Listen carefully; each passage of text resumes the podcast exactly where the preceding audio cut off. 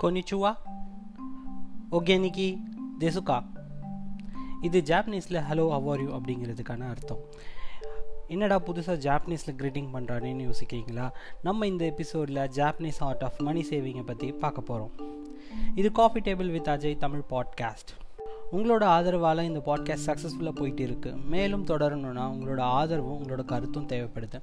உங்களோட கருத்துக்களை எனக்கு காஃபி டேபிள் டாட் அஜய் அப்படிங்கிற இன்ஸ்டாகிராம் ஐடியில் ஷேர் பண்ணுங்கள் த ஆர்ட் ஆஃப் மணி சேவிங்கை பற்றி பார்ப்போம். இதுக்கு பேர் என்ன அப்படின்னு பார்த்தீங்கன்னா கெக்கிபோ ஆயிரத்தி தொள்ளாயிரத்தி அஞ்சாம் ஆண்டில் ஹனி மொக்கட்டோ அப்படிங்கிற ஒரு ஃபீமேல் ஜேர்னலிஸ்ட்டு தான் இதை பற்றி அவங்களோட பெண்களுக்காக வரக்கூடிய வார எழுதலில் எழுதினாங்க. இந்த கெக்கிபோ அப்படிங்கிற டெக்னிக் என்ன அப்படின்னு பார்த்தீங்கன்னா இதோட ஹவுஸ் ஹோல்டு ஃபினான்ஷியல் லெஜர் அப்படிங்கிறது தான் இந்த அர்த்தம். இது பார்த்தீங்கன்னா ஜாப்பனீஸில் ரொம்ப வருஷ காலங்களாகவே ப்ராக்டிஸ் பண்ணிக்கிட்டு இருக்க ஒரு டெக்னிக் தான். அது இவங்க எழுதுனதுக்கு அப்புறம் தான். அதாவது இந்த ஹனி கோமோட்டோ அப்படிங்கிறவங்க இவங்க எழுதுனதுக்கு அப்புறம் தான் அது ரொம்பவே பிரபலம் அடைஞ்சிருக்கு. பிரபலம் அடைஞ்சிருக்கு ஏன் அப்படின்னு பார்த்தீங்கன்னா இந்த டெக்னிக்ஸை நீங்கள் கரெக்டாக ஃபாலோ பண்ணிட்டு வந்தீங்கன்னா நிச்சயமாக உங்களால் பணத்தை சேவ் பண்ண முடியும். சரி இந்த ஆர்ட் ஆர் இந்த மெத்தடை பற்றி நம்ம தெரிஞ்சுக்கிறதுக்கு முன்னாடி நம்ம ஒரு விஷயத்தை தெரிஞ்சிக்க வேண்டியிருக்கு. அதுக்கு என்னன்னு பார்த்தீங்கன்னா மசில் மெமரி இது என்னடா மசில் மெமரி அப்படின்னு பார்த்தீங்கன்னா நம்ம ஸ்கூல் படிக்கும் போது நமக்கு வந்து ஸ்கூலில் ஹோம் ஒர்க்குன்னு ஒன்று கொடுத்துருப்பாங்க. அதாவது என்னென்னு பார்த்தீங்கன்னா ஒரு ஷார்ட் நோட்ஸை வந்து பார்த்தீங்கன்னா கிட்டத்தட்ட அஞ்சு தடவை எழுதிட்டு வாங்க இல்லை டென் டைம்ஸ் எழுதிட்டு வாங்க அப்படின்னு சொல்லியிருப்பாங்க. ஒருவேளை நம்ம அதை எழுதாமல் போய் அடுத்த நாள் நின்னோன்னா அடி கூடவே கூட இன்னொரு ஐம்பது முறை சேர்த்து எழுதிட்டு வாங்க அப்படிங்கிற ஒரு பனிஷ்மெண்ட்டும் கொடுத்துருப்பாங்க. பனிஷ்மெண்ட்டாகவோ இல்லை ஹோம் ஒர்க்காகவோ நம்ம அனுபவி இது மாதிரி எழுதியிருக்கிறோம். இது எழுதுறதுனால என்ன பயன் அப்படின்றத நம்ம என்றைக்காவது யோசிச்சிருக்கோமா? இல்லை அதை பற்றி யார்கிட்டயாவது கேட்டிருக்கோமா? என்ன நடக்கும் அப்படின்னு பார்த்தீங்கன்னா ஒரு விஷயத்தை நம்ம எழுதும் போது அது நம்மளோட பிரெயினில் ரொம்ப நல்லாவே பதிஞ்சிருமா? ஸோ இதுக்கு பேர் தான் மசில் மெமரி அப்படின்னு சொல்கிறாங்க நம்ம கையால் ஒரு விஷயத்தை எழுத எழுத அது நம்மளோட மனசுக்குள்ளே ரொம்ப ஆழமாக பதிஞ்சிரும். சரி இந்த டெக்னிக்கும் கக்கிபோக்கும் என்ன சம்மந்தம் அப்படின்னு பார்த்தீங்கன்னா அதாவது ஆர்ட் ஆஃப் மணி சேவிங் அப்படின்ற இந்த விஷயத்துக்கும் எப்படி சம்மந்தம் அப்படின்னு பார்த்தீங்கன்னா எந்த ஒரு விஷயத்துக்கும் ரொம்பவே பொறுமை தேவை. அதுவும் இந்த பணம் சேவ் பண்ணுற விஷயத்துக்கு ரொம்பவே பொறுமை தேவை. அதுதான் முதல் ஸ்டெப் உங்களுக்கு இப்போது இந்த ஆர்ட் ஆஃப் மணி சேவிங்கை ப்ராக்டிஸ் பண்ணணுன்னா உங்களுக்கு ரெண்டு விஷயம் தேவைப்படுது. அந்த ரெண்டு விஷயம் என்னென்னு பார்த்தீங்கன்னா ஒரு டைரி சைஸ் நோட் புக் அல்லது டைரி அதுக்கப்புறம் நம்ம அப்பாங்கலாம் வந்து பாக்கெட்டுக்குள்ளே ஒரு பர்ஸ் கூடவே ஒரு நோட் புக் வச்சுருப்பாங்க பார்த்துருப்பீங்கன்னு நினைக்கிறேன். இன்றைக்கி வந்து எல்லாருமே ஸ்மார்ட் ஃபோன்லேயோ இல்லை வந்து லேப்டாப்லேயோ காண்டாக்ட்ஸ் எல்லாம் ஸ்டோர் பண்ணுறதுனால யாருமே இந்த ஃபோன் நம்பர்ஸ் எல்லாம் எழுதி வைக்கிற பழக்கமே கிடையாது. இப்போ உங்களோட நண்பரோட நம்பர் என்ன அப்படின்னு சொல்லுங்கள் அப்படின்னா டக்குன்னு நம்ம யோசிப்போம். சில நேரங்களில் நம்மளோட நம்பர்ஸே நமக்கு ஞாபகம் இருக்கிறது இல்லை ஏன் அப்படின்னு பார்த்தீங்கன்னா நம்ம எல்லாருமே டிஜிட்டல் விஷயத்தை நம்பி தான் இருக்கிறோம். அதில் டைப் பண்ணி வைக்கிறது ஃபோனில் டைப் பண்ணி வைக்கிறது. இப்படி டைப் பண்ணி டைப் பண்ணி டைப் பண்ணி நம்ம அதை வந்து மெமரி மெமரிக்குள்ளே ஸ்டோர் பண்ணுறதே கிடையாது. இப்போ நம்ம அப்பாக்கள் பீரியடில் என்ன பண்ணுவாங்கன்னா அந்த ஃபோன் நம்பர்ஸ் எல்லாமே அந்த குட்டி நோட்டுக்குள்ளே குறித்து வைப்பாங்க. டக்குன்னு கேட்டால் கூட அவங்களால ஒரு ரெண்டு மூணு தடவை யூஸ் பண்ண நம்பர்ஸை டக்குன்னு சொல்கிறதுக்கு அவங்களுக்கு ஞாபகம் இருக்கும். ஏன் அப்படின்னு பார்த்தீங்கன்னா அந்த மசில் மெமரி தான் காரணம். இப்போ பெரிய நோட்டில் நீங்கள் வந்து ஒரு பேஜ் ஓப்பன் பண்ணி மார்ஜின்ஸ் போட்டுக்கோங்க. ஒரு நாலு மார்ஜின் போட்டுக்கோங்க. இந்த மார்ஜின் எதுக்கு அப்படின்னு பார்த்தீங்கன்னா அதாவது செக்ஷன் பிரிச்சுக்கோங்க. நாலு செக்ஷனாக பிரிச்சுக்கோங்க. இதில் என்னென்ன செக்ஷன்ஸ் கொண்டு வர போகிறோம் அப்படிங்கிறத நான் சொல்ல போகிறேன் இன்கம் செக்ஷன் எக்ஸ்பென்ஸ் செக்ஷன் அப்புறம் பார்த்தீங்கன்னா வான்ஸ் கல்ச்சர் அதுக்கப்புறம் சேவிங்ஸ் மொத்தம் அஞ்சு செக்ஷன்ஸ் பிரிக்கிறோம். அதுக்கப்புறம் அதர்ஸ் அப்படிங்கிற செக்ஷன் தேவைப்பட்டால் எழுதிக்கலாம். ஓகேங்களா மொத்தம் ஆறு செக்ஷன்ஸ் வருது. சரி இந்த இன்கம்ஸுங்கிற செக்ஷன் இதெல்லாம் எதுக்கு அப்படின்னு பார்க்குறீங்கன்னா இது நான் ஏற்கனவே சொன்ன மாதிரி கிக்கிபோ அப்படிங்கிறது பார்த்தீங்கன்னா ஹவுஸ் ஹோல்ட் ஃபினான்ஷியல் லெஜர் அப்படிங்கிறது வீட்டு கணக்கு அப்படிங்கிறது தான் கண அதுக்கான பொருள். சரிங்களா? இப்போ நம்ம இன்கம் செக்ஷனில் என்னென்னலாம் கொண்டு வர போகிறோம் அக்கௌண்டன்சி ஸ்டூடெண்ட்ஸ்க்கு எல்லாருக்குமே நிறையவே தெரிஞ்சிருக்கும். ஆனால் அக்கௌண்டன்சி தெரிஞ்சாலும் நம்ம அதை வந்து ப்ராக்டிக்கல் லைஃப்பில் பயன்படுத்தாமல் இருக்கிறதுனால நமக்கு நிறைய விஷயங்கள் புரியறது கிடையாது. எடுத்துக்காட்டுக்கு லயபிலிட்டிஸ்னால் என்னன்றது நமக்கு புரியாது. அசட்ஸ்னால் என்னன்றது நமக்கு புரியாது. நிறைய பேர் வந்து வீடு வாங்குறது ஒரு அசட் அப்படின்னு கருதுறாங்க. ரிச் டாட் புவர் டாட் அப்படிங்கிற புக் எழுதின ஆத்தர் என்ன சொல்கிறாருன்னா வீடு வாங்குறது அப்படிங்கிறது it's not an asset it's a liabilities அப்படிங்கிறாரு. ஏன்னா உங்களுக்கு இன்கம் ஜென்ரேட் பண்ணுற ஒரு பொருள் மட்டும்தான் அசட்டாக அவர் கன்சிடர் பண்ணுறாரு உங்களுக்கு பிரச்சனையோ இல்லை செலவை வச்சுக்கிட்டு இருக்க ஒரு பொருள் வந்து கண்டிப்பாக அது லயபிலிட்டிஸ் அப்படிங்கிற அவரோட கேட்டகரியில் அவர் கருத்து சொல்கிறாரு சேலரின்ற ஒரு இன்கம் தான் நமக்கு இருக்கிற நம்மளில் பல பேருக்கு இருக்கிற ஒரே ஒரு இன்கம் சோர்ஸ் இது தாண்டி சில பேர் என்ன சொல்கிறாங்கன்னா ஆனந்த் ஸ்ரீனிவாசன் மாதிரி எக்கனாமிக்ஸ் தெரிஞ்சவங்க என்ன சொல்கிறாங்கன்னா சிக்ஸ் வேஸ் ஆஃப் இன்கம்ஸ் இருக்குது அப்படிங்கிறாங்க. ஆறு வழிகளில் இன்கம்ஸ் பெற முடியும். அவங்க சொல்கிற ஸ்டெப்ஸ் எல்லாம் என்ன என்ன அப்படிங்கிறத வர வர எபிசோட்ஸில் நம்ம பார்ப்போம். அதில் பேசிவ் இன்கம் அப்படிங்கிற ஒரு கேட்டகரியும் இருக்கும். டிவிடெண்ட் இன்கம்ங்கிற ஒரு கேட்டகரியெலாம் இருக்குது ஸோ நிறைய கேட்டகரிஸ் இருக்குது நம்மளோட இன்கம் கேட்டகரி பார்த்தீங்கன்னா சேலரி இன்கம் பேஸ் பண்ணி தான் இருக்குது ஸோ அது ஒன்று அதுக்கப்புறம் பார்த்தீங்கன்னா சில பேருக்கு நம்ம கடன் கொடுத்துருப்போம். அந்த கடன் நம்ம திரும்பி வாங்காமல் இருந்திருப்போம். ஒருவேளை அந்த கடன் திரும்பி வரதுன்னா அதுவும் ஒரு வகையில் நமக்கு இன்கம் தானே? அது மூலிமா வர வட்டி இல்லை வாடகை விட்டு இருந்ததுன்னா அந்த வாடகையில் வர பணம் அதுவும் ஒரு இன்கம் தானே. ஸோ இதெல்லாமே இன்கம் கேட்டகரியில் போட்டுக்கணும். இந்த இன்கம் கேட்டகரியில் நம்ம போடும்போது நான் ஏற்கனவே சொன்ன மாதிரி ஒரு கடன் தொகை நமக்கு திரும்பி வருது அப்படின்னா வர வரைக்கும் அதை இன்கம் கேட்டகரியில் வைக்கக்கூடாது. சரிங்களா? இப்போ அடுத்து என்ன பண்ண போகிறோன்னா நான் ஏற்கனவே சேவிங்ஸுங்கிறத நம்ம கடைசி கேட்டகரியாக வச்சுருந்தோம். அதர்ஸ்க்கு முன்னாடி கேட்டகரியாக சரி இந்த சேவிங்ஸை ஏன் நான் கடைசியாக வச்சுருக்கேன்? அப்படின்னு பார்த்தீங்கன்னா முதல்ல இன்கம் எழுதுனதுக்கப்புறம் லாஸ்ட்டாக இருக்கிற சேவிங்ஸை தான் நீங்கள் அடுத்து ஃபில் பண்ணணும். சேவிங்ஸில் நீங்கள் இந்த மாதம் எவ்வளோ அமௌண்ட் சேவ் பண்ண போகிறீங்க அப்படிங்கிறத எழுதி வச்சுட்டு தான் நீங்கள் எக்ஸ்பென்ஸ் பக்கமே வரணும். எக்ஸ்பென்சஸில் எதெல்லாம் முக்கியமானது அப்படின்னு பார்ப்போம். எலக்ட்ரிசிட்டி பில் டெலிஃபோன் பில் இது மாதிரிலாம் இருக்குல்ல இதெல்லாம் வந்து கண்டிப்பாக கட்டாயமாக கட்டி தான் ஆகணும் அப்படிங்கிற பில் யூட்டிலிட்டிஸ் பில் அப்படின்னு சொல்லுவாங்க. இதெல்லாம் நம்ம கண்டிப்பாக கட்டி தான் ஆகணும். அதை தான் முதல் ப்ரையாரிட்டி பண்ண போகிறோம் அதுக்கப்புறம் இந்த மாதம் மல்லிகை சாமான்கள் அதெல்லாம் வந்து ஒரு கண்டிப்பான ஒரு எக்ஸ்பென்சஸ் தான் இதை நம்ம அவாய்ட் பண்ணவே முடியாது. இந்த மாதத்துக்கு எவ்வளோ மளிகை சாமான் வாங்க போகிறோம் அப்படிங்கிறத நம்ம ஒதுக்கி வச்சுருவோம். அதை தான் அந்த எக்ஸ்பென்ஸ் காலமில் எழுத போகிறோம் அதாவது ரொம்ப நெசசரியான எக்ஸ்பென்சஸை மட்டும்தான் நம்ம அதில் எழுத போகிறோம் அடுத்து பார்த்தீங்கன்னா சில ஆடம்பர செலவுகள் அப்படின்னு சொல்கிற மாதிரி எனக்கு வந்து ஒரு ஃபைவ் ஜி மொபைல் வேணும். இல்லைனா வந்து அட்வான்ஸ் லேப்டாப் வேணும் அப்படின்னு நினச்சோன்னா இதெல்லாம் நம்ம வந்து வான்ஸுங்கிற கேட்டகரிஸில் எழுத போகிறோம் இந்த வான்ஸுங்கிற கேட்டகரிஸை பற்றி நம்ம இன்னும் டீட்டெயிலாக பார்த்தோன்னா இது நமக்கு தேவை. ஆனால் கண்டிப்பாக தேவையா அப்படின்னு கேட்டுற கேள்வியை நீங்கள் உங்களே கேட்டுக்கணும். சரி இப்போது இந்த வான்ஸில் நம்ம ஒரு பொருள் எழுதுகிறோம் இந்த பொருளை நம்ம வாங்கணும். அதுக்கு நம்மக்கிட்ட பணம் வேணும்ல. இஎம்ஐயில் வாங்கலாமா? தயவு செஞ்சு அந்த தப்பாக பண்ணாதீங்க. எந்த ஒரு பொருளையும் இஎம்ஐலையோ இல்லை கிரெடிட் கார்டு மூலியமாகவோ வாங்கவே வாங்காதீங்க. இந்த கெக்கிபோ மெத்தடில் என்ன சொல்கிறாங்கன்னா எந்த ஒரு காஸ்ட்லியான பொருள் வாங்கணும்னு நினச்சாலும் அதை நீங்கள் வந்து கார்டு மூலயமா வாங்கவே கூடாது. கேஷ் மூலயமா மட்டும்தான் வாங்கணும் அப்படின்னு சொல்கிறாங்க எதனால் இந்த கேஷ் மூலிமா வாங்குகிறோம் அப்படின்னு பார்த்தீங்கன்னா அப்போ தான் நமக்கு அந்த கேஷ் ஸ்பெண்ட் பண்ணும்போது இருக்கிற பிரச்சனை நமக்கு அதாவது அந்த வலி வேதனையும் புரியும் அப்படின்னு சொல்லுவாங்க. இந்த கஷ்டப்பட்டு இந்த மாதம் ஃபுல்லாக கஷ்டப்பட்டு சம்பாதிக்கிற பணத்தை நம்ம எவ்வளோ அமௌண்ட்டை வந்து எதுக்காக ஸ்பெண்ட் பண்ணுறோம் அப்படின்றது எண்ணி கொடுக்கும்போது அதுக்கான வலி நமக்கு புரியும். அதனால் எந்த ஒரு பொருளையும் கேஷ் கொடுத்து தான் வாங்கணும். கல்ச்சருங்கிற கேட்டகரி என்ன அப்படின்னு பார்த்தீங்கன்னா கல்ச்சருங்கிறது நம்ம வீடு சம்மந்தப்பட்ட விழாக்கள் சம்மந்தப்பட்ட ஒரு விஷயம்தான். இந்த மாதம் தைப்பொங்கல் வருது இல்லைன்னா தீபாவளி வருது அப்படிங்கிறதான் கல்ச்சரல்ஸ் பேஸ் பண்ண ஒரு பண்டிகைகள் தான். இல்லை குடும்பத்தில் யாருக்கோ ஒருத்தருக்கு பர்த்டே வருது இதுக்கு நான் வந்து இவ்வளோ ரூபாய் செலவு பண்ணணும் அப்படிங்கிறத நம்ம எழுதி வைக்க போகிற கேட்டகரி தான் இந்த கல்ச்சரல்ஸ் கேட்டகரி சரி இதெல்லாம் கேட்டகரைஸ் பண்ணுற விஷயங்கள். இதெல்லாமே நம்ம கேட்டகரைஸ் பண்ணிட்டோம். அடுத்து நமக்குள்ளே அடுத்து கெக்கிபோ மெத்தடில் வேறு என்ன சொல்கிறாங்க அப்படின்னு பார்த்தீங்கன்னா கெக்கிபோ மெத்தடில் நான் ஏற்கனவே சொன்ன மாதிரி ரெண்டு நோட் வேணும்.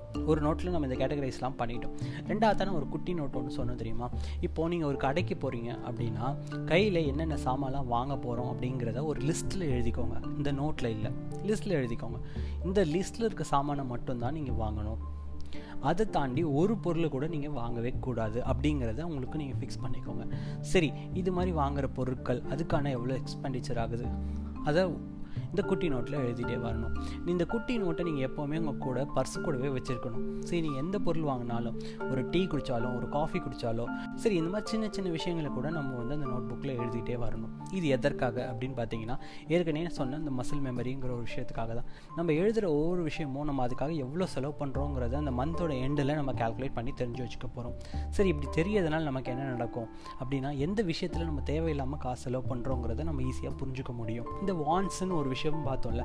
அதை பற்றி இப்போ ரொம்ப டீப்பாக பார்ப்போம். இந்த வான்ஸுங்கிறதுக்கு நான் ஏற்கனவே சொன்ன மாதிரி இது தேவையா தேவை இல்லையா இது வாங்குறதுனால நமக்கு பெனிஃபிட்டா பெனிஃபிட் இல்லையாங்கிறது நம்ம ஒன்றுக்கு ரெண்டு தடவை யோசிச்சுக்கலாம். சில பேருக்கு வந்து பார்த்தீங்கன்னா இம்பல்சிவ் ஷாப்பிங் அப்படிங்கிற ஒரு விஷயம் எல்லாருக்கிட்டையும் இருக்கும். இந்த இம்பல்சிவ் ஷாப்பிங் அப்படின்னா என்னென்னு பார்த்தீங்கன்னா ஒரு பொருளை பார்த்தோன்னே இது வாங்கிடணும். இல்லை ஆன்லைன் ஷாப்பிங் சைட்டில் ஒரு ஒரு பொருள் வருதுன்னா அதை பார்த்த உடனே வாங்கிடணும். விண்டோ ஷாப்பிங் போகிறோமே அதை பார்த்த உடனே வாங்கிடணும். இப்படி ஒரு பார்த்த உடனே ஒரு ஸ்பான்டேனியஸாக நம்ம அதை வாங்கணும் அப்படிங்கிற ஒரு எண்ணம் நமக்குள்ளே தோணுது பார்த்தீங்களா? இந்த எண்ணத்துக்கு பேர் தான் இம்பல்சிவ் ஷாப்பிங் அப்படின்னு சொல்கிறாங்க இது வந்து இந்த டிவிலேருந்து அட்வர்டைஸ்மெண்ட் மூலமாக சில பேர் நிறைய பேர் வாங்குவாங்க. ரா ஒரு ஃபேமஸ் ஆக்டர் வந்து பார்த்தீங்கன்னா ஒரு மசாலா பாக்கெட் விற்ற உடனே எங்கள் வீட்டில் அந்த மசாலா பாக்கெட் வாங்கியே ஆகணும் அப்படின்னு யோசிச்சாங்க. இதெல்லாம் வந்து ஒரு டைப் ஆஃப் இம்பல்சிவ் ஷாப்பிங் தான். இதெல்லாம் நம்ம அவாய்ட் பண்ணணும். சரி இப்போ இந்த வான்ஸில் அந்த மாதிரி ஏதாவது ஒரு ஷாப்பிங் லிஸ்ட் இந்த வான்ஸில் இருக்குன்னு வச்சுப்போங்களேன் எக்ஸாம்பிள் நான் வந்து ஒரு புது ஃபோன் வாங்குறேன் அப்படின்னு முடிவு பண்ணி அந்த வான்ஸில் நான் அதுக்கான அமௌண்ட்டை நான் வந்து குறித்து வச்சுருக்கேன். இதெல்லாம் கேட்டகரைஸ் பண்ணதுக்கப்புறம் நமக்கு இருக்கிற மீதி அமௌண்ட்டு தான் நம்ம வான்ஸ்க்கு யூஸ் பண்ண போகிறோம் ஒரு வேளை அந்த வான்ஸுக்கு பணம் பத்தலை அப்படின்னா நம்ம அதுக்கு சேர்த்து வச்சு தான் அந்த வான்ஸை வாங்க முடியும். தயவு செஞ்சு கிரெடிட் கார்டோ இல்லை டெபிட் கார்டுலையோ இஎம்ஐலையோ வாங்கிடாதீங்க. ஒரு வேளை உங்களோட பட்ஜெட் நீங்கள் எஃபெக்டிவாக போட்டு உங்களுக்கு வான்ஸுக்கான காசு இருக்குது அப்படின்னு வச்சுப்போமே. இப்போ அந்த இருபதாயிரரூவா ஃபோனுக்கான காசு இருபதாயிரம் உங்ககிட்ட வான்ஸில் பக்கெட்டில் இருக்குது சரி இப்போ அது என்ன பண்ணலாம்? உடனே வாங்க இன்னும் கிடையாது. ஏன்னா அந்த இம்பல்சிவ் ஷாப்பிங் எல்லாம் நம்ம வந்து கெக்கிபோ மெத்தடில் முதல்ல அவாய்ட் பண்ண வேண்டிய விஷயம். ரெண்டாவது அந்த இரண்டாயிரம் இருபதாயிரம் ரூபாய் பொருளை நம்ம வந்து கேஷ் கொடுத்து மட்டும்தான் வாங்கணும். ஆன்லைன் பேமெண்ட் பண்ணக்கூடாது. இதுதான் கக்கிபோவோட முதல் ப்ரைமரி ரூல் ஓகேங்களா? சரி இப்போ அது காசும் இருக்குது அடுத்து நான் என்ன பண்ணணும்னா நீங்கள் ரெண்டு நாள் வெயிட் பண்ணணும். ஏன் இந்த ரெண்டு நாள் வெயிட் பண்ணணும்னா இந்த இந்த ரெண்டு நாளுக்குள்ளே உங்களுக்கு அந்த பொருள் மேலே இருக்கிற ஆசையோ இல்லை அந்த எண்ணமோ மாறுதா மாறலையான்றதை நீங்கள் பார்க்கணும். ஒரு வேளை மாறுச்சு அப்படின்னா இந்த வான்ஸ்லேருந்து அந்த அந்த லிஸ்ட்டில் இருக்கிற அந்த பொருளை எடுத்துடலாம். ஸோ உங்களுக்கு அதுக்கான நீங்கள் எடுத்து வச்ச காசு உங்களுக்கு சேவ் ஆகுதா? இது ஒரு வகையான சேவிங் இல்லை எனக்கு அந்த ரெண்டு நாள்லேயும் மனசு மாறலை. அப்படின்னு நினச்சிங்கன்னா இன்னும் ஒரு நாள் எக்ஸ்ட்ரா வெயிட் பண்ணி பாருங்கள் அதாவது குறைஞ்சது உங்களோட அந்த வாங்கணுங்கிற எண்ணத்தை எவ்வளோ தூரம் உங்களால் தள்ளி போட முடியுது அப்படிங்கிறத ஒரு பாருங்கள் இது கிட்டத்தட்ட உங்களோட செல்ஃப் கண்ட்ரோலாக நீங்கள் டெஸ்ட் பண்ணுறதுக்கான ஒரு ஸ்டெப் தான். இப்படி பண்ணுறதுனால நீங்கள் தேவையில்லாத ஒரு பொருட்கள் மீது ஸ்பெண்ட் பண்ணுற விஷயம் குறையும். ஸ்பெண்டேச்சர் எக்ஸ்பெண்டிச்சர் குறைய குறைய உங்களுக்கு ஆட்டோமேட்டிக்காக ஏதோ ஒரு வகையில் சேவிங் ஆகிட்டே தான் இருக்கும். இது ஒரு ரெண்டாவது வகை ஆஃப் சேவிங் சரி இதெல்லாம் முடிஞ்சிச்சு. இதையும் தாண்டி ப்ராக்டிக்கலாக வேறு என்ன சேவ் பண்ண முடியும் அப்படின்னு பார்த்தீங்கன்னா கெக்கிபோ மெத்தடில் ரொம்ப அழகான ஒரு விஷயம் சொல்லியிருக்காங்க. நம்ம குடும்பங்களில் ஒரு ப்ராக்டிஸ் இருந்தது. அது இப்போ நம்மக்கிட்ட இல்லை. அது என்னன்னு பார்த்தீங்கன்னா குழந்தைங்களுக்கு வாங்கி தர உண்டியல். நம்ம குழந்தையா இருக்கும்போது உண்டியல் வச்சுருந்துருப்போம். ஆனால் இப்போது யாரும் அதை ப்ராக்டிஸ் பண்ணுறது கிடையாது. நம்ம குழந்தைங்களுக்கும் அதை நம்ம சொல்லியும் கொடுக்கறதும் கிடையாது. உண்டியல் வச்சுருக்கிறதுனால நமக்கு என்ன பெனிஃபிட்டு கெக்கிபோ மெத்தடில் உண்டியலுக்கு என்ன ஒரு பார்ட் இருக்குது இந்த உண்டியல் எப்படி இருக்கும்னு பார்த்தீங்கன்னா உங்களுக்கு எது வேணால் நீங்கள் வந்து உண்டியலை யூஸ் பண்ணலாம். ஆனால் ஒரு விஷயம் அதை உடச்சி ஓப்பன் பண்ணுற டைப்பாக இருந்ததுன்னா அதை எப்போல்லாம் அது ரொம்பதோ அப்போல்லாம் உடைக்கிற மாதிரி இருக்கும். அதுக்கு பதிலாக சில நே இப்போ கடைகளில் வந்து மெட்டல்லையே ஒரு பாக்ஸ் மாதிரி கிடைக்குது. அதுக்கு பூட்டும் போட்டிருக்கு. தயவு செஞ்சு பூட்டோடு சேர்த்து வாங்குங்க. ஏன் அப்படின்னா நீங்கள் அதில் போடுற காசை அப்பப்போ எடுத்துட்டிங்கன்னா அதுக்கப்புறம் அதில் வைக் அந்த உண்டியலில் வைக்கிறதுக்கு காசுக்கான வேல்யூவே கிடையாது. சரி அப்படி ஒரு உண்டியல் வச்சு அதுக்கு ஒரு பூட்டும் போட்டுட்டாச்சு. ரைட் இப்போ அதில் எப்படி காசு சேர்க்க போகிறோம் இப்போ நம்ம ஒரு கடைக்கு போகிறோம் அப்படின்னு வச்சுக்கோங்களேன். ஒரு நூறுரூபா எடுத்துகிட்டு போகிறோம் ஒரு பொருள் வாங்கிட்டு நம்ம வீட்டுக்கு வரும்போது அந்த பொருளோட விலை எண்பது ரூபான்னு இருக்குது அதை நம்ம அந்த குட்டி நோட்டில் எழுதணுன்றதை நான் ஏற்கனவே சொல்லியிருக்கேன். எழுதியாச்சு. அந்த மீதி ஒரு இருபது ரூபாய் இருக்குல்ல அதை என்ன பண்ணணும்னா நேராக கொண்டு வந்து அந்த உண்டியில் போட்டுடணும் இதை எடுத்து நீங்கள் ஸ்பெண்ட் பண்ணக்கூடாது. ஏன்னா நீங்கள் அந்த பொருள் நூறுரூபான்னு நினச்சிட்டு எடுத்துகிட்டு போனீங்க. நூறுரூவா ஆகலை. எண்பது ரூபாய்க்குள்ளே முடிஞ்சிருச்சு. அப்போ அந்த இருபது ரூபா மிச்சம் தானே? அப்போது நீங்கள் ஏற்கனவே அதுக்கு பிளான் பண்ணியிருந்தீங்க. அதனால் அந்த இருபது ரூபா வந்து அந்த உண்டியில் போட்டுடணும். சரி இது ஒன்றும் பண்ணியாச்சு. இப்போ அந்த இருபது ரூபா சேவ் ஆச்சு இது மாதிரி தான் நம்ம வந்து ஸ்பெண்ட் பண்ணுற சின்ன சின்ன விஷயங்கள்லையும் அந்த மாதிரி மீற சில்லறைகளை வந்து இந்த உண்டியில் போடணும். இதனால் என்ன பெருசாக மாறிட போகுது அப்படின்னு கேட்கலாம். கெக்கிபா மெத்தடில் என்ன சொல்கிறாங்கன்னா ஒவ்வொரு எக்ஸ்பென்சஸையும் நீங்கள் ரவுண்ட் ஆஃப் பண்ணணும் அப்படிங்கிறாங்க. இப்போது நான் ஒரு பொருள் வாங்குறேன். அந்த பொருளோட விலை வந்து தொள்ளாயிரரூபா அப்படின்னா நான் அதை ரவுண்ட் ஆஃப் பண்ணி ஆயிரரூபான்னு கொண்டு வந்துடணும். இப்படி கொண்டு வரதுனால அந்த மீதி மீறற நூறுரூபாயை நான் வந்து கெக்கிப்பா மெத்தட் படி இந்த உண்டியலில் நான் போட்டுடணும். இது மட்டும் இல்லாமல் இன்னொன்று என்ன சொல்கிறாங்க அப்படின்னு பார்த்தீங்கன்னா சில நேரங்களில் நீங்கள் ஒரு விஷயம் பண்ணக்கூடாது அப்படின்னு ஒரு முடிவு பண்ணியிருக்கீங்க. உங்கள் ஃபேமிலிக்குள்ளே அப்படின்னா அதாவது ஆர்கியூமெண்ட்ஸ் சொல்கிறேன் அப்படி பண்ணக்கூடாது அப்படின்னு இருக்கீங்க. பட் அதையும் தாண்டி உங்களுக்குள்ளே உங்கள் உங்களோட பார்ட்னர் கூட உங்கள் கூட ஆர்கியூமெண்ட் நடக்குது. இல்லைனா நீங்கள் இந்த விஷயத்தை குவிட் பண்ணணும்னு நினச்சிருக்கீங்க. அது ஆனால் இன்றைக்கி செஞ்சிட்டீங்க அப்படின்னா எக்ஸாம்பிள் நீங்கள் ஸ்மோக் குவிட் பண்ணணும்னு நினச்சிருக்கீங்க. பட் ஏதோ ஒரு காரணத்துக்காக ஸ்மோக் பண்ணிட்டீங்க அப்படின்னா அதுக்கான பனிஷ்மெண்ட்டாக உங்கள் கையில் இருக்கிற அந்த கையில் இருக்க காசை எடுத்துகிட்டு வந்து அந்த உண்டியலில் போட்டுடணும். இது வந்து பார்த்தீங்கன்னா செல்ஃப் பெனால்ட்டி உங்களை நீங்களே தண்டிச்சுக்கிற ஒரு ஒரு செயல். இதை வந்து ரொம்ப ரொம்ப ஹார்ஷாக எடுத்துக்கிட்டு போகக்கூடாது. பட் இது வந்து ரொம்பவே நல்லது. நீங்கள் எவ்வளோக்கு எவ்வளோ உங்களுக்கு மாதிரி பனிஷ்மெண்ட்டில் பெனால்ட்டியில் காசு கலெக்ட் பண்ணி உங்களுக்கான பாக்கெட் மணிலேருந்து கட் பண்ணி இதை எடுத்து போடுறீங்களோ அது கட்ட கிட்டத்தட்ட உங்களோட சேவிங்ஸ் மாதிரி தான் இது ஒரு மூணாவது வழியாக சேவ் பண்ணுறோமா நம்ம ஏற்கனவே சொன்ன மாதிரி சில்லற காசு அதாவது எந்த பொருளையும் ரவுண்ட் ஆஃப் ரவுண்டிங் எக்ஸ்பென்சஸ் பண்ணி சேவ் பண்ண போகிறோம் அது ஒரு மெத்தட் மொத்தம் நாலு மெத்தட் இது வரைக்கும் பார்த்துட்டோம். சரி இதெல்லாம் சரி. அடுத்து என்ன மெத்தட் ரொம்பவே இம்பார்ட்டண்ட்டான மெத்தட் மாதத்தில் அஞ்சு வாரங்கள் இருக்குது கரெக்டாக ஒரு வாரத்துக்கு இவ்வளோ ரூபாய் அப்படின்னு எக்ஸாம்பிள் ஒரு ஐயாயிரரூபா நான் எடுத்து வைக்கிறேன். மாதத்தில் அஞ்சு வாரம் இருக்குது அஞ்சாயிரரூபா எடுத்து வைக்கிறேன். ஒரு வாரத்தில் நான் ஆயிரரூபா வரைக்கும் தான் செலவு பண்ணணும் அப்படிங்கிற ஒரு மென்டாலிட்டியை நான் வச்சுக்கிறேன்னு வச்சுக்கோங்க.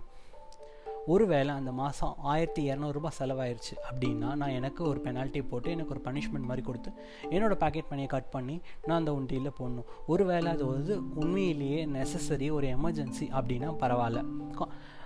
இல்லை நான் ஒரு தண்ட செலவு பண்ணியிருக்கேன் அப்படின்னா அதுக்கு நான் எனக்கு நானே ஒரு பெனால்ட்டி கொடுத்துக்கணும். இல்லை ஒரு வேளை எனக்கு அந்த மாதம் அந்த வாரம் வந்து எனக்கு ரெண்டா ஆயிரரூபா செலவாகல. எனக்கு வந்து எழுநூறுபா தான் செலவாயிருக்கு ஒரு வாரத்தில் அப்படின்னு பார்த்தீங்கன்னா மீதி மூ மீற முந்நூறுரூபாவை எடுத்து இந்த உண்டியலில் போட்டுடணும். ஏன்னா நீங்கள் ஆல்ரெடி அதுக்கான அலகேஷனாக ஆயிரரூபா ஒதுக்கிட்டீங்க. அதில் மீறுறதுங்கிறது ஒரு போனஸ் மாதிரி தான் ஸோ அந்த காசை நீங்கள் வேறு எதுக்காகவும் செலவு பண்ணக்கூடாது. அந்த உண்டியலில் போட்டணும் இது மாதிரி ஒரு மாதத்தில் குறைஞ்சது உங்களால் ஒரு ஐநூறுரூவா சேவ் பண்ண முடிஞ்சதுனாலும் அது ஒரு டைப் ஆஃப் சேவிங் தான்.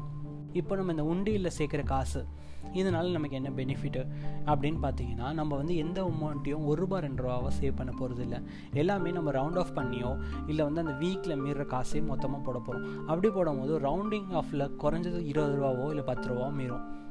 இது மாதிரி நம்ம எத்தனை ஷாப்பிங்ஸ் பண்ணாலும் அதை ரவுண்ட் ஆஃப் பண்ணி ரவுண்ட் ஆஃப் பண்ணி இதில் காசு மீதி காசை போட போகிறோம் அது வந்து பார்த்திங்கன்னா அக்யூமுலேட் ஆகிட்டே வரப்போகுது. நம்ம ஒரே மாதத்தில் இந்த உண்டியில் உடைக்க போகிறதில்ல குறைஞ்சது ஒரு ஆறு மாதமோ இல்லை ஒரு வருஷத்துக்கு ஒரு முறையோ அதை ஓப்பன் பண்ணுங்கள் அதில் இருக்க காசை எடுத்து உங்களோட சேவிங்ஸில் உங்களால் போட முடிஞ்சதுன்னா ரொம்ப நல்லது. இல்லை அதை விட என்னால் இன்னும் பெட்டராக ஏதாவது பண்ண முடியும் அப்படின்னா பண்ணுங்கள் ஆனால் தயவு செஞ்சு அதை வச்சு எந்த ஒரு பொருளையும் வாங்கிடாதீங்க அதாவது தண்ட செலவு பண்ணாதீங்க. இன்றைக்கி ஒரு இன்னொரு போனஸ் டிப்பாக நான் உங்களுக்கு ஒன்று சொல்ல போகிறேன் உங்களில் பல பேர் வந்து என்ன சொல்லலாம்னா எனக்கு இது மாதிரி சேவிங்ஸ் மெத்தட்லாம் ஒர்க் ஆகுமான்னு தோணலைங்க அப்படின்னு நீங்கள் நினைக்கலாம். இது கிட்டத்தட்ட ஆயிரம் வருஷங்களாக ப்ராக்டிஸில் இருக்கிற ஒரு மெத்தடு இதை ஜப்பனீஸ் ஃபாலோ பண்ணிட்டு வராங்க. சமீப காலத்தில் வந்து பார்த்தீங்கன்னா இந்த வெஸ்டர்ன் கண்ட்ரிஸு நிறைய பேர் அடாப்ட் பண்ணி அவங்களோட கிரெடிட் கார்டு பில்ஸ் எல்லாம் குறைச்சிருக்கதா சொல்கிறாங்க அதாவது சேவ் பண்ணுற அமௌண்ட்டு அவங்களோட கிரெடிட் கார்டு லோன்ஸு கட்டியிருக்காங்க. எஃபெக்ட் அப்படின்னு சொல்லலாம். அப்படின்னா என்ன? அப்படின்னு பார்த்தீங்கன்னா இந்த ஒன்றும் இல்லைங்க.